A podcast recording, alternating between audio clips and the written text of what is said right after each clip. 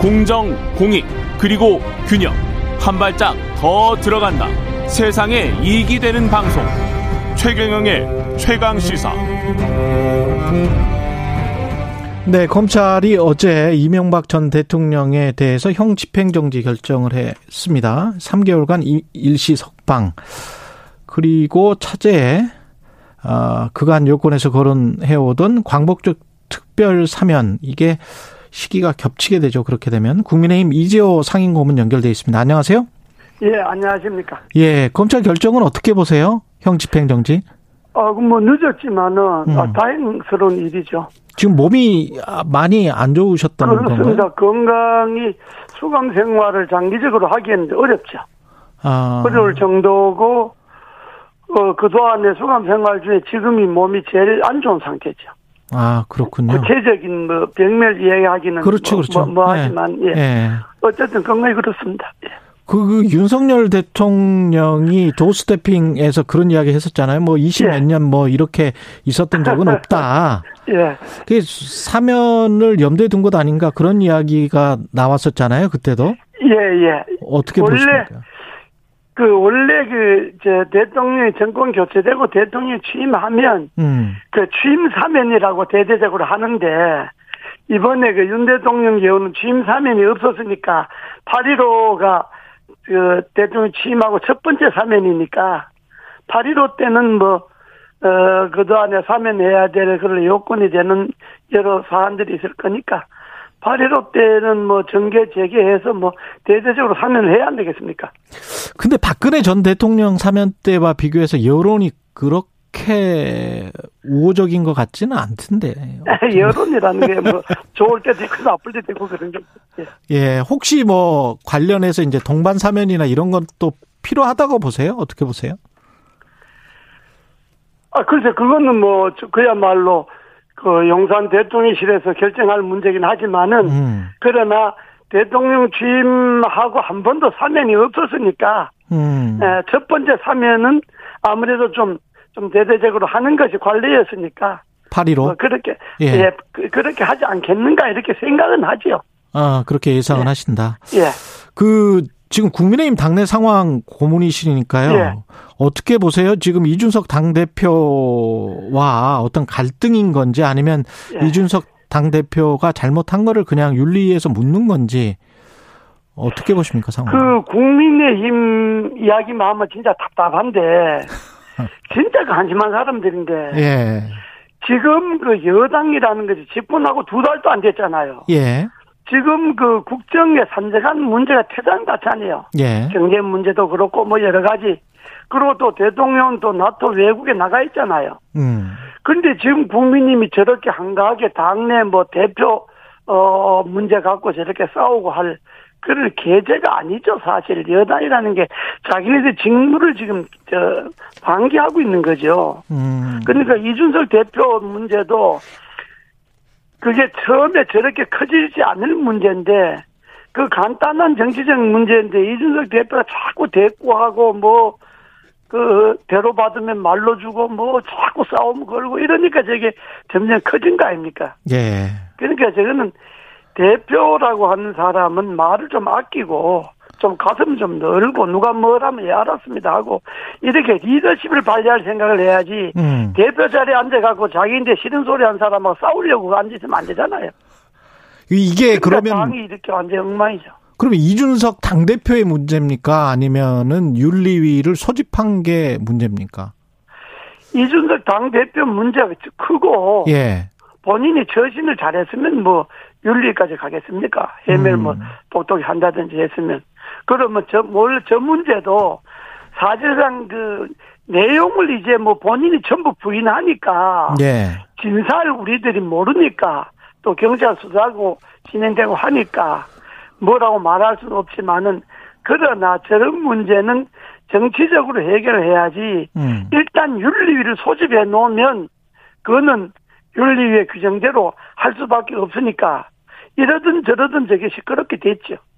근데 그 문제 말고라도 배현진 예. 최고위원이랄지 뭐 장재원 의원과의 예. 갈등이랄지 뭔가 좀 갈등이 계속 있는 것 같거든요. 네, 그거는 예. 그 의원들이 당사자들이 자질 문제고 음. 정치적인 자질 문제고 그건 뭐 정치적으로 사건화 될 것도 아니고 예. 그건 서로 입 다물고 조심하고 뭐 참고 지내면 그만인데 정치하면서 그 그걸 남이 자기에 대한 비판적 발언이나 반대적 발언을 소화할 능력이 없으면 그건 정치 안 해야죠.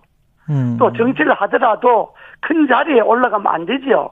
그러니까 그 사람들이 하는 거는 본인들의 자질 문제니까 그걸 뭐 정치적으로 비호할 건 없는데 음. 그러나 그것이 이제 당의 갈등처럼 되어버리고 당이 전체적으로 리더십이 없는 것처럼 되니까 국민들이 볼 때는 저 당 답답하죠. 지금 할 일이 대장 같은데 저러고 앉았으니까 저 당 정말 좀 뭐라고 해야 될지 모를 정도로 아주 한심한 거 아니죠.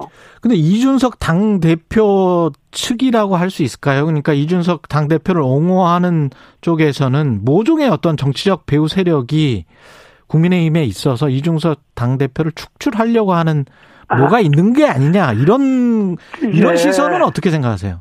저도 저도 정치를 오래 해봤지 않습니까? 예.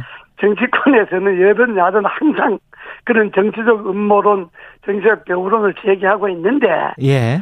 그러나 이제 그걸 만약에 젊은 분들이 그런 걸 제기한다면 진짜 정치를 잘못 배운 거고, 아. 지금 이준석 문제를 갖고 정치적 배우가 있어서 덕볼 일이 당에 뭐가 있습니까? 아. 제가 볼 때는 아그 만약에 이준석 문제를 갖고 정치적 배우나 뭐 정치적 의도는 있다 그러면 그런 의도를 갖는 사람들이 먼저 당에서 나가야 될 사람들이라. 그 한심하잖아요. 당이 지금 여당 돼 갖고 어? 지금 정치를 어떻게 할까, 국민을 어떻게 안정시킬까 이 생각을 해야 되는데 음. 그리고 이준석 대표 하나 문제 갖고 뭐 정치적 의도나 뭐 윤심이나 뭐나 이런 게 있을 이유가 뭐 있습니까? 공에 떠들어 사는 사람들이 자질 문제지 저끼리 하는 소리지. 그러면 단지 개인적인 어떤 자질의 문제고 뭔가 구도나 구조 어떤 세력 간의 다툼이나 이런 거는 아니다. 아, 아 지금 국민님의 세력이라는 게 뭐가 있습니까? 예. 솔직하게 말해서 옛날에 저가 할 때는 뭐 저가 지금 생각해도 부끄러운 일이고 잘못됐다고 늘 생각하지만은 예. 친이 친박 이거는 예. 위에 이명박 대통령이 있고 박근혜 대통령이 두 수장이 있으니까 그 세력화가 될 수가 있어요. 예. 친이 세력 친박 세력이다. 그런데 지금 윤석열 대통령 하나밖에 없는데 아주 다음 대통령 선은 5년이나 남았는데 또 다음 총선 2년 남았는데 지금 국민이면 무슨 세력이 있습니까 세력이 그러니까 윤석열 대통령 중심으로 여당을 잘하면 되는 거지. 아니 그 세력이 가능합니까 그게? 근데 장재훈 의원이 뭐 주도한 의원총회에서 뭐 60여 명이 와서 거의 뭐 의원총회를 방불케 했다. 안철수도 갔다. 네. 김종인 비대위원장도 거기서 전 비대위원장도 뭐 연설을 했다. 뭐 이, 이게 크게 화제가 됐지 않습니까? 네, 그래서 화제가 됐는데 예. 저도 그걸 봤는데 음. 그거는 정치적 세력화가 아니고 예. 그냥 뭐 김조인 위원장도 오고 뭐 장재원 의원이 또 실세락하니까 뭐 초청하는 포럼이니까 사람들 와와 가기. 그 여당 의원들은 원래 그렇게 몰려다녀요. 아, 뭐 그래요? 제가 있으면 잘 몰려다니는데 그게 갖고 뭐 세력이라 볼 수도 없고 예. 그러다 또 하루아침에 또 갈라질 수도 있고 하니까 아, 그건 그냥 뭐 포럼 하는데 예. 장재원 의원이 포럼 하니까 또 장재원 의원이 아니라도 딴 사람이 포럼을 해도 지금 뭐 그렇게 사람들이 모이게 돼 있죠. 근데 그걸 갖고 그렇군요. 본인들도 세력화로 생각 안 하겠지만은 음. 그걸 만약에 세력화라고 생각하면 그건 헛꿈 꾸는 거지. 그 윤리위는 그러면 7일에 그냥 조사 결과대로 그냥 결정하면 된다 이런 입장이신가요? 그렇습니다. 윤리위는 어차피 제 윤리위를 내 생각은 제 처음부터 윤리위를 열기 전에 정치적으로 해결을 해야 되는데 예. 그렇게 못하고 윤리위를 열었잖아요. 음. 그럼 윤리위를 열었으면 규정대로 할 수밖에 없잖아요. 예. 그래 규정대로 하고 그 규정에 이렇든 저렇든 규정에 따른 수밖에 없지 딴 방법이 없잖아요. 음.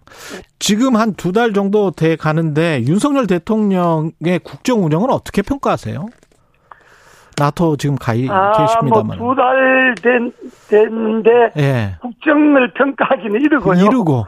예, 한, 적어도 뭐 6개월이나 1년 정도 하는 걸 봐야. 그렇지, 그렇지. 아, 이 국정을 평가하지만 지금은 그냥 대통령 개인의 행보를 평가한다 이 정도죠. 예. 그렇지 않습니까? 뭐 국정에 큰 이슈를 놓고, 예. 어, 뭐 한 것도 없고 하니까. 음. 그러나 대통령의 개인의 행보를 놓고 보면 상당히 탈권위적이고, 음. 어, 좀 뭐, 어, 국민들에게 다가가려고 하는 그런 노력은 역대 대통령에게서 못 보던 노력이니까 그런 점은 상당히 평가를 할 만하고요. 예. 또 뭐 청와대로 과감하게 옮기고 뭐 광주 그 5.18 기념일에도 대거 내려가고 뭐 이런 그런 그 행동은 어, 대통령으로서 상당히 국민들에게 신선한 충격을 준 거고 음. 뭐 그건 사실이고 그러나 뭐 조그만 실수 같은 게 있지 않습니까? 뭐 예, 예. 말의 실수라든지 뭐 그런 거는 그야말로 이제 아직은 뭐 두 달도 안 됐으니까